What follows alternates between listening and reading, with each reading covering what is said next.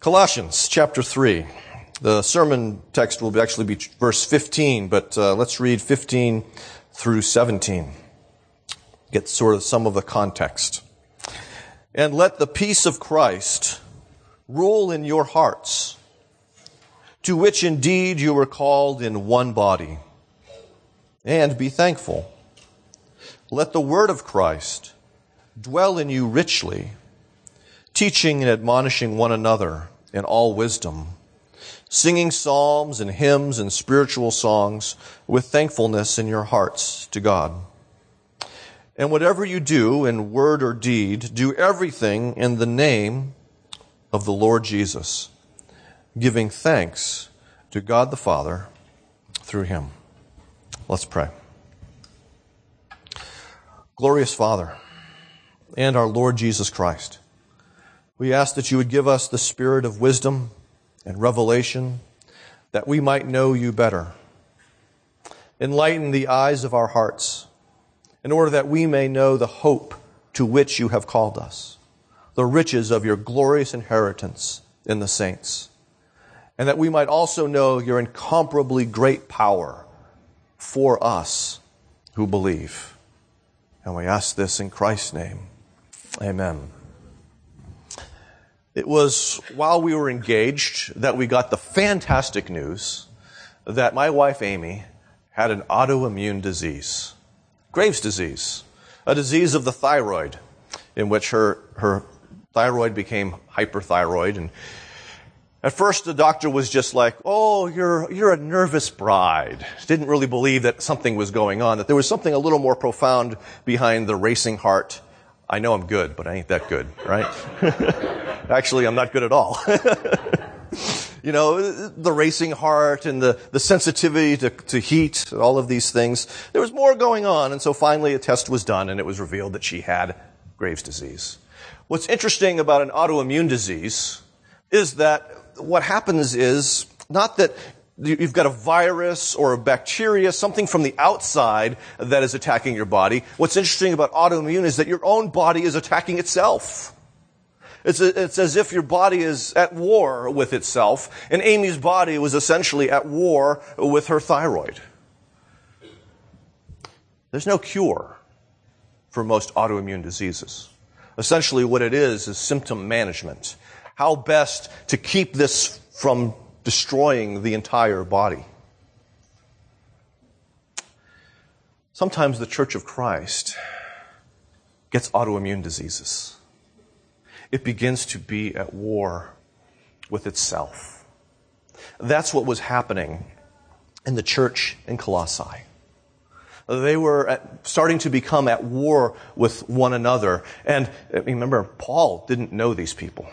He knew Epaphras, who had planted the church, and Epaphras had come and, and, presumably had perhaps told Paul about some of the challenges that were going on, and that there were some false teachers who had come and had begun to uh, infiltrate the church and turn the people against one another with some bad doctrines. And that was, that is what Paul is bringing to the forefront throughout this whole letter.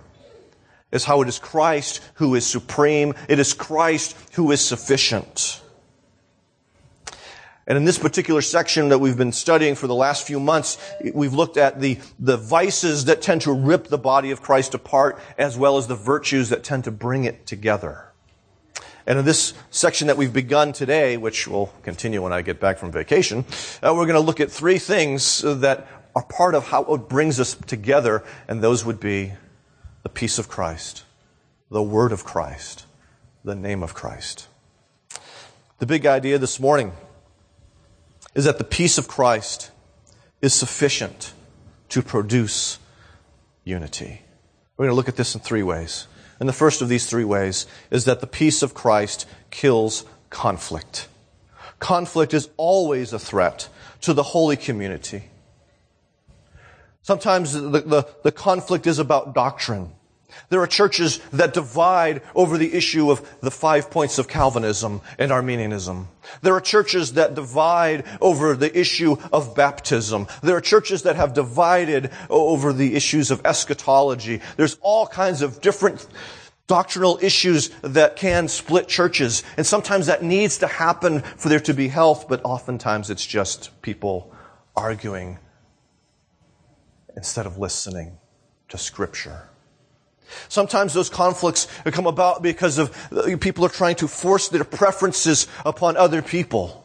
We all know about the worship wars, and that's what it largely is about. There's just very little about the worship wars that, that has to do with actually the regulative principle. It's mostly about preference. Someone likes hymns, someone else likes more contemporary songs, and they just kind of go at each other, and it gets ugly, and churches split. And it's, it's not the way it's supposed to be. There can also be divides over sin when there's a sinful practice that infiltrates a church, when the leaders of the church do not address it properly, there can be conflict and destruction. As I mentioned, Paul introduces these three things for the well-being of the body. His peace, his name, and his word. And we're going to look at the first of those today, the peace of Christ. Sometimes when people uh, read this passage, about the peace of Christ ruling in their hearts, they tend to take it in a more subjective sort of way. They tend to think about the need to be at peace with the decision. And, and, certainly there's nothing wrong with being at peace with the decision, but I don't think that that's what Paul is really intending here. Because if we look at this letter and how Paul has used this word peace in this letter, we find something very different. Perhaps, see in Colossians 1, verse 20, and through him, meaning Christ, to reconcile to himself all things, either on earth or in heaven, making peace by the blood of his cross. And so, I cannot help but believe that Paul has the same understanding of peace here in chapter 3 that he had in chapter 1. That is the peace of, of Christ that Paul wants to bring to bear upon the conflict, the tensions that exist within that church in Colossae and which can exist in any church. This is an objective peace. This is pointing to the, the ultimate shalom that we are to experience the wholeness of, of, of God and creation that is that was intended initially, which was broken by, by sin, and which God is restoring through His Son, Jesus Christ. So that's the idea. This, this restoration of wholeness, but wholeness that comes precisely because of the death of Christ upon the cross to bring peace between God and creation because they have been at odds with one another because the creation has rebelled against the Creator. And so, even here, Paul wants them to remember that we have peace with God by the blood of Christ's cross. In other words, our sins are forgiven. And there are times when we struggle with this. There are times when I struggle with this. Yesterday, my wife and I got an email from someone who used to be uh, a congregant of ours in Florida and asked, Do you know this man? I'm like, Huh? We checked the link, and what it was was a news report about an arrest that had been made, and we knew the man. And I've known the man for over a decade. And the crime that he is accused of committing is quite serious. But it's more than just a crime. It is a grievous sin against God if he has done this or tried to do this. And I'm sure that he probably now is, is you know, on the, the, this side of the arrest, if he's really guilty, if there's an objective guilt that's here, that he's wondering, can God forgive me? Because I have wanted to do something so horrible. Can God forgive me? And, and Paul through the gospel says, yes. Possible because of Christ's blood upon the cross. Not because of your promises to do better next time. Not because of anything, but Christ and Him crucified. But this man did not only commit a crime and a sin against God, he also sinned against his family. He also sinned against his church as he was a ruling elder in this church. And these people are all devastated because how sin destroys communities. And so they need to know not only is the cross of Christ sufficient for his sin in terms of his relationship with God, but they also need to know that it is sufficient to restore the peace within the body of Christ. And Paul says that too.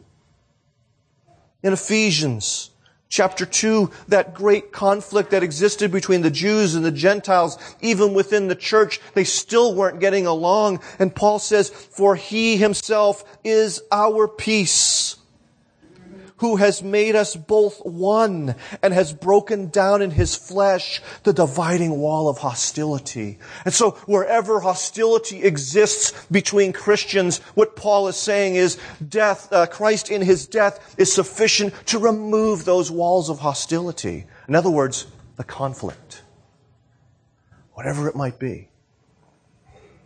His death is sufficient to do this because Christ is supreme.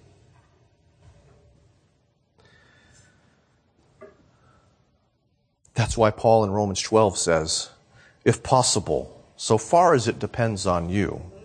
Okay, he recognizes that the other person may not want peace, but as much as it depends upon you, live peaceably with all. We have the resources we need to do that in Christ, crucified, given to us by the Holy Spirit. Now, he says that this, this peace of Christ must rule in our hearts. Now, if you look, if you have an ESV, it's going to say, let the peace of Christ rule in your hearts. I don't know exactly why they picked that translation. Probably because it, in some ways, it makes more sense. But peace is the subject. And so it's the peace that must rule. It's an active thing. And so it's not so much about what we do, it's more about what God has done. But what he's telling them is, is that the peace of Christ must rule within the body of Christ. In other words, peace should control how we interact with each other, how we handle conflict that inevitably will happen because the church, in addition to being a holy community, is also still a sinful community. And so sin will arise, false doctrine might arise, preferences will make themselves known. All of these things are going to happen, and what Paul says is that the peace of Christ must rule over these things. The word rule there has that idea of a judge, particularly in an athletic contest. And so in a sense, the peace of Christ, which, the peace which Christ has won for us, the peace which, the, which Christ is the source, that is to be the umpire or the referee, so to speak, within any conflict. Now, we all know that referees and umpires don't always get it right. In fact, this morning I, I was up earlier than usual and I put on the TV and outside the lines was on and they were having a, a, a lengthy discussion of the problem of parents um, in, in kids sports. Parents getting out of control and intimidating referees and officials. And they mentioned the, the death of a recent uh, uh, referee in a soccer game. But this ump, this referee, won't blow it. Okay? This one will get the call right every time. Precisely because this one calls both sides to repent of their sinfulness to the degree that that has affected that particular conflict or discussion. Dick Lucas has said that when Christ rules in the heart, his peace will rule in the fellowship. What happens so often is that our hurt feelings, our anger, perhaps, our fears, begin to govern or rule or control the conflict or the discussion, and everything becomes incredibly unhelpful. We need the peace of Christ to remind us that those things that we seek are not ultimate things. And that we're to begin to, to make our decisions and carry out our discussions so that what is done maintains the peace that Christ has purchased. And so the biggest issues that we face have been resolved in the death of Jesus. Earlier today, I think my wife mentioned, You okay? I said, Not really. Father's Day is sort of an odd day for me. And part of that is because, in spite of the many good things my father gave to me, there were some very bad things my father gave to me. And there are times when I've really struggled on account of those bad things. And I remember before we got married, it was not going well. I was very angry with my father, precisely because he couldn't just say, you know, I blew it. You have a point.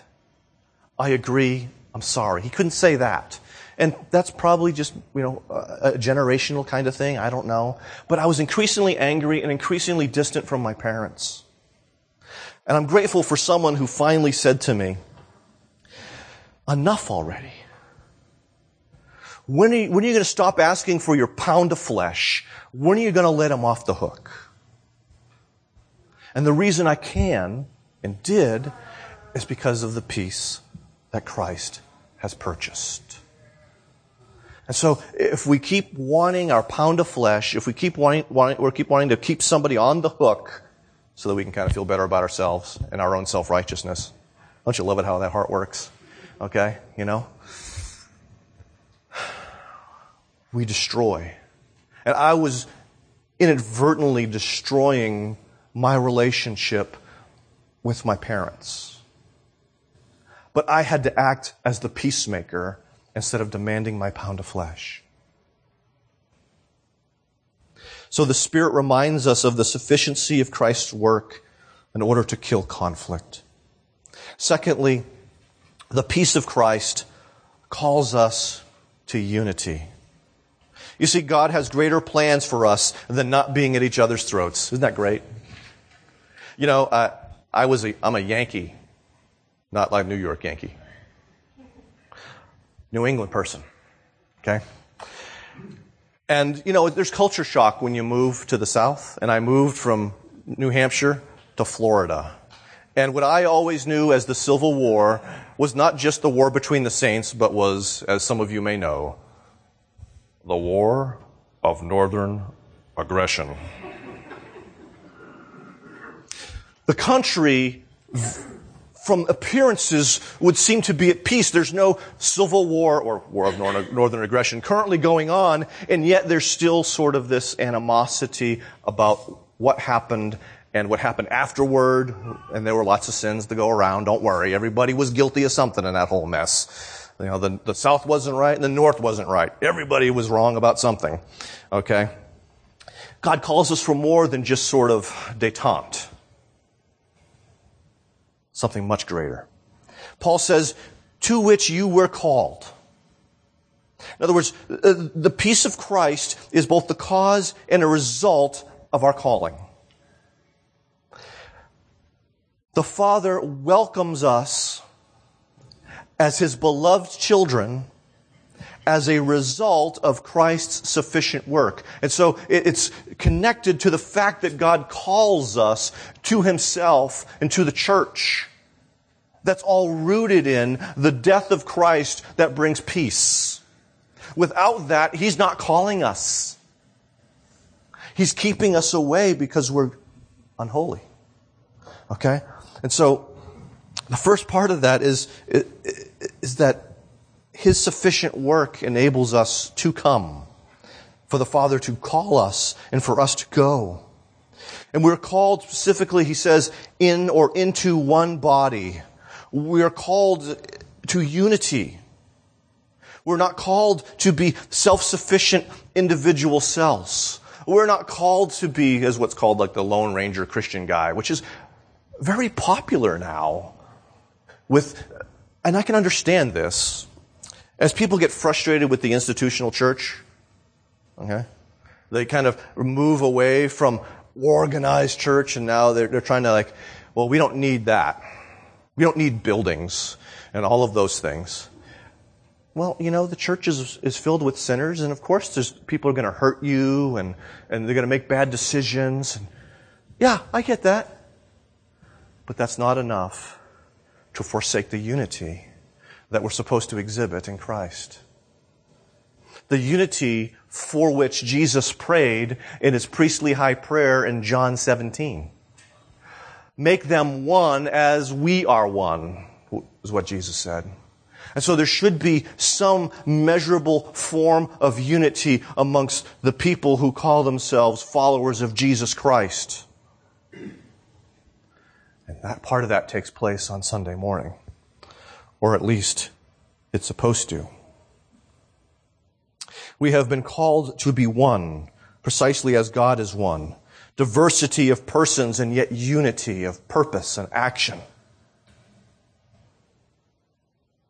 That was tough for the Colossian Christians. Colossae was sort of a cosmopolitan city. There was a lot of trade that was going on. And so you had a, a, big mix of people who had come into this city. Some of them, you know, very Hellenistic. Some of them, uh, you know, more kind of that Asia Minor background. Uh, some coming in because of the Roman influence taking place. And so you had a mixture of skin colors and, and um, languages and holidays to celebrate, whatever. Food. But not only that, but you had the problem here in Colossae, and because it's part of the Roman Empire, you have people who are free, people who are slave. You have people who are citizens of Rome and people who aren't, who are hoping maybe to become one one day if they get enough money. So you have all of these tensions at work, not just within the city of Colossae, but within the church of Colossae. Class warfare, ethnic pride, and hatred, perhaps, the, at work within that church. And that's part of what Paul also has, is addressing with this reality here. That we are called into one body. Not, you know, one Greek speaking body, one Hebrew speaking body, one Latin speaking body, one body.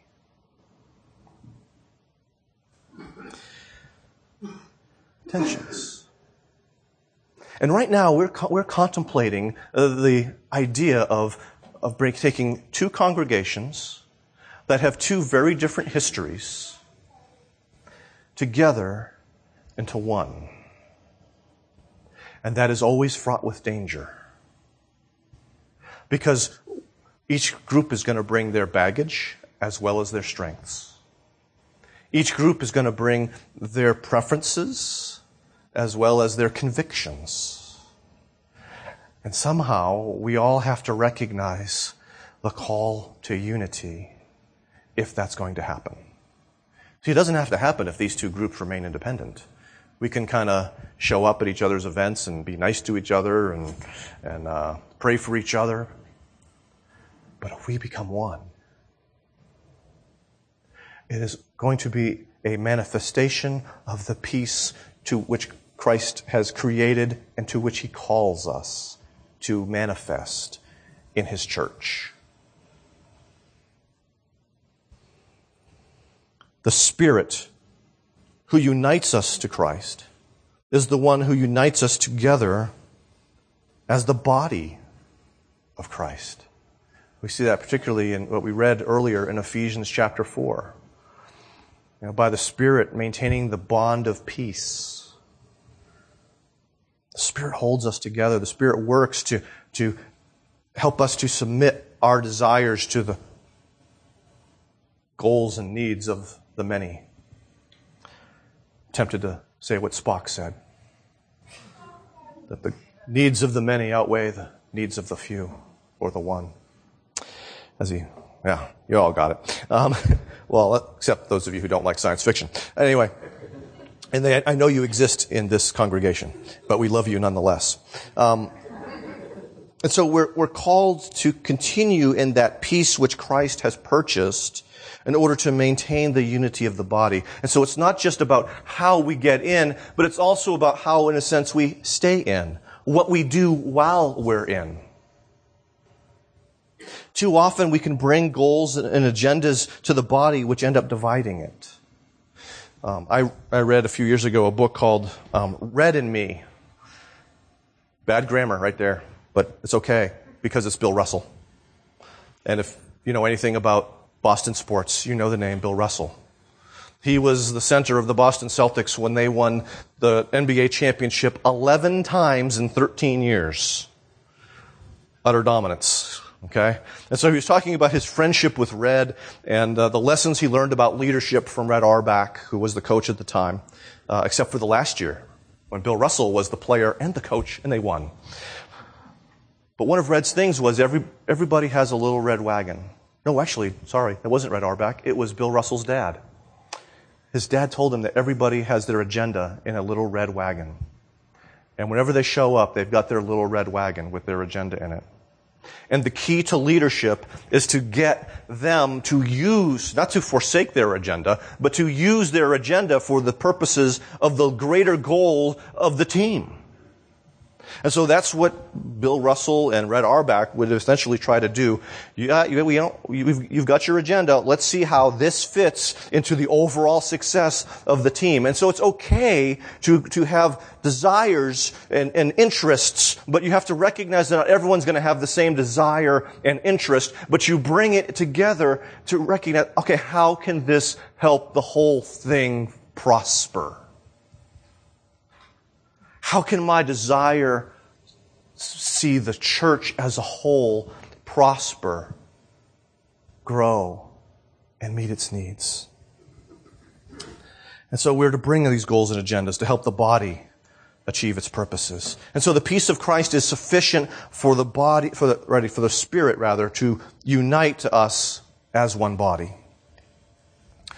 Third, and I think shorter point, but we'll see about that. Be thankful for the peace of Christ. That little sentence there, and be thankful. What's interesting is those three things that I mentioned earlier the peace of Christ, the word of Christ, the name of Christ. Each of those sentences also has that same word, Eucharisto, in it. All of them are also connected to thanksgiving, gratitude. All three. So we'll be talking about this a lot in the next, well, when I get back, we'll be talking about this.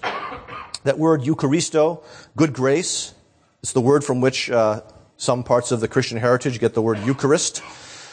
Um, we're to be grateful. And within that context, we're to be grateful for the peace of Christ which can rule in our hearts and produce unity. And so we're to be thankful that, that we as individual sinners can have peace with God. Precisely because it rests upon Christ's work and Christ's record and not our own. And so those moments in which we're feeling weighed down by, by objective, real guilt because we have sinned, we recognize that our relationship with God is not based on how well we perform, but on how perfectly Christ has performed. Not only is his death sufficient, but his obedience is sufficient. We're also to be thankful for the, the many kindnesses that God has given us because of the work of Christ.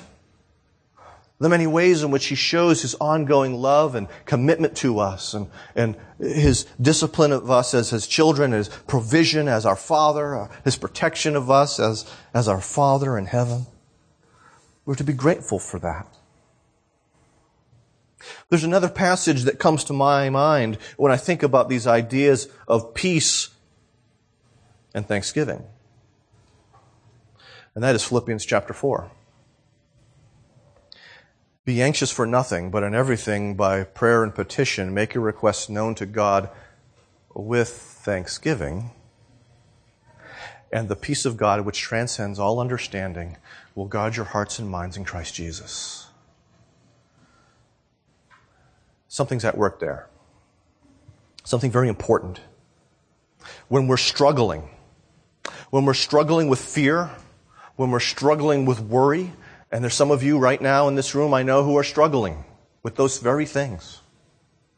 What Paul says to do is pray. But you, when you pray, you pray specifically with thanksgiving, and we'll get to kind of why. Well, I'll do it now.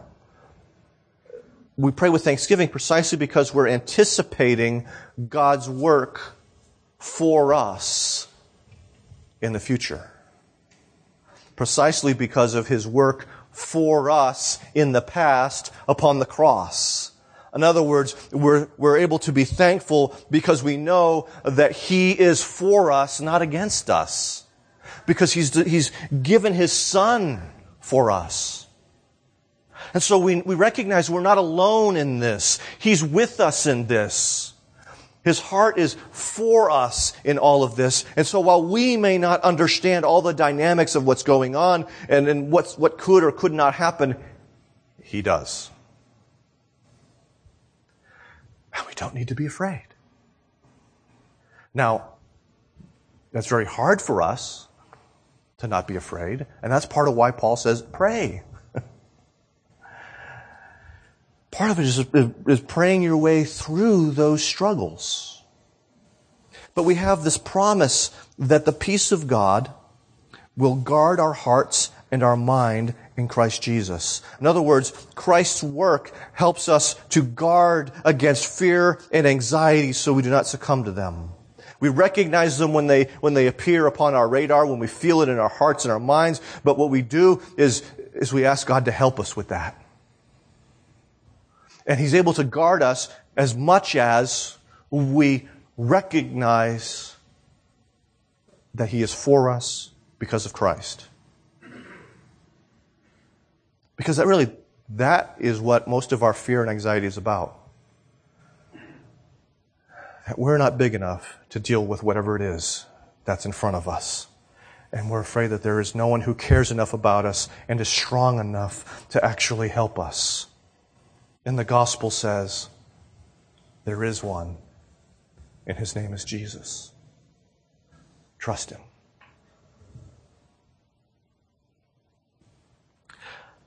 This is why we pray with thanksgiving. Will not he who has given his only son not give us everything that we need for health and godliness? Of course he will. I'll close with one last story. Many of you might be familiar with the old art film, Babette's Feast. For those of you who don't like subtitles, you probably never saw it because it had subtitles and you turned it off. But it's an interesting film. It's a little long, but it's about a Christian sect in, uh, I think it's Denmark. It's been a while since I've seen the movie.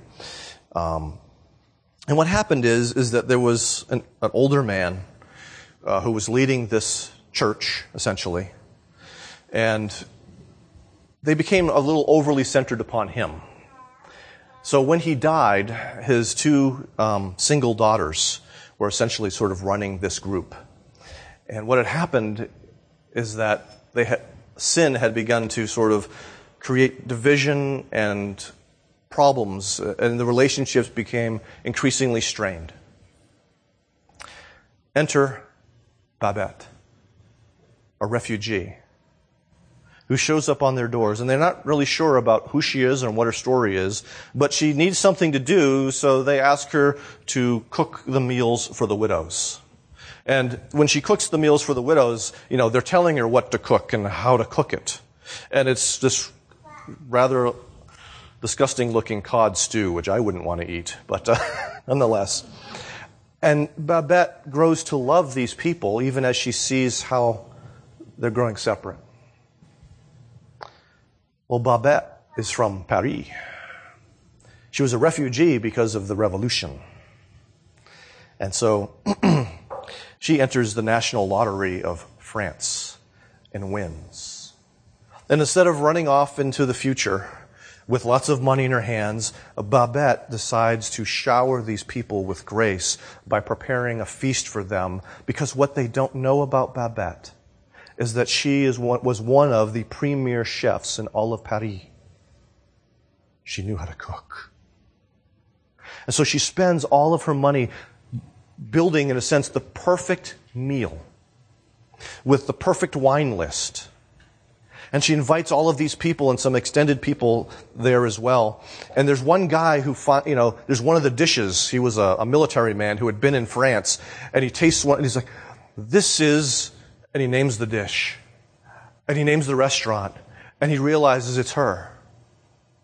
But all of the people over the course of this meal, this gracious meal, this gift that they did not deserve, that all of those sins began to be forgiven and relationships restored. And the people left not sort of, you know, like the Red Sox used to have, you know, 25 guys, 25 cabs. They left arm in arm. In other words, it's been healed. It's a parable of the peace of Christ, which heals the relationships and restores the unity of the body. So, autoimmune diseases pit parts of the body against each other until eventually the body is destroyed. There generally is no cure, only symptom management. But in the body of Christ, though we see many forces at work to pit the body against itself, well, though we see sin and pride and false teaching, selfish ambition, fear, there's a cure. This time there's a cure, and that cure is the peace that has been purchased by Christ. And when it rules in our hearts, we live in a unity to express our gratitude to God for all that He has given us in Christ. Let's pray.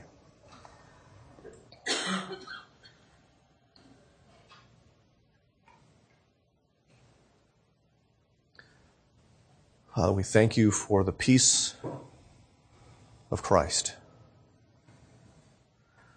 That it is not a superficial pretending to be at peace, but something that has dealt with the very source of discord and rebellion.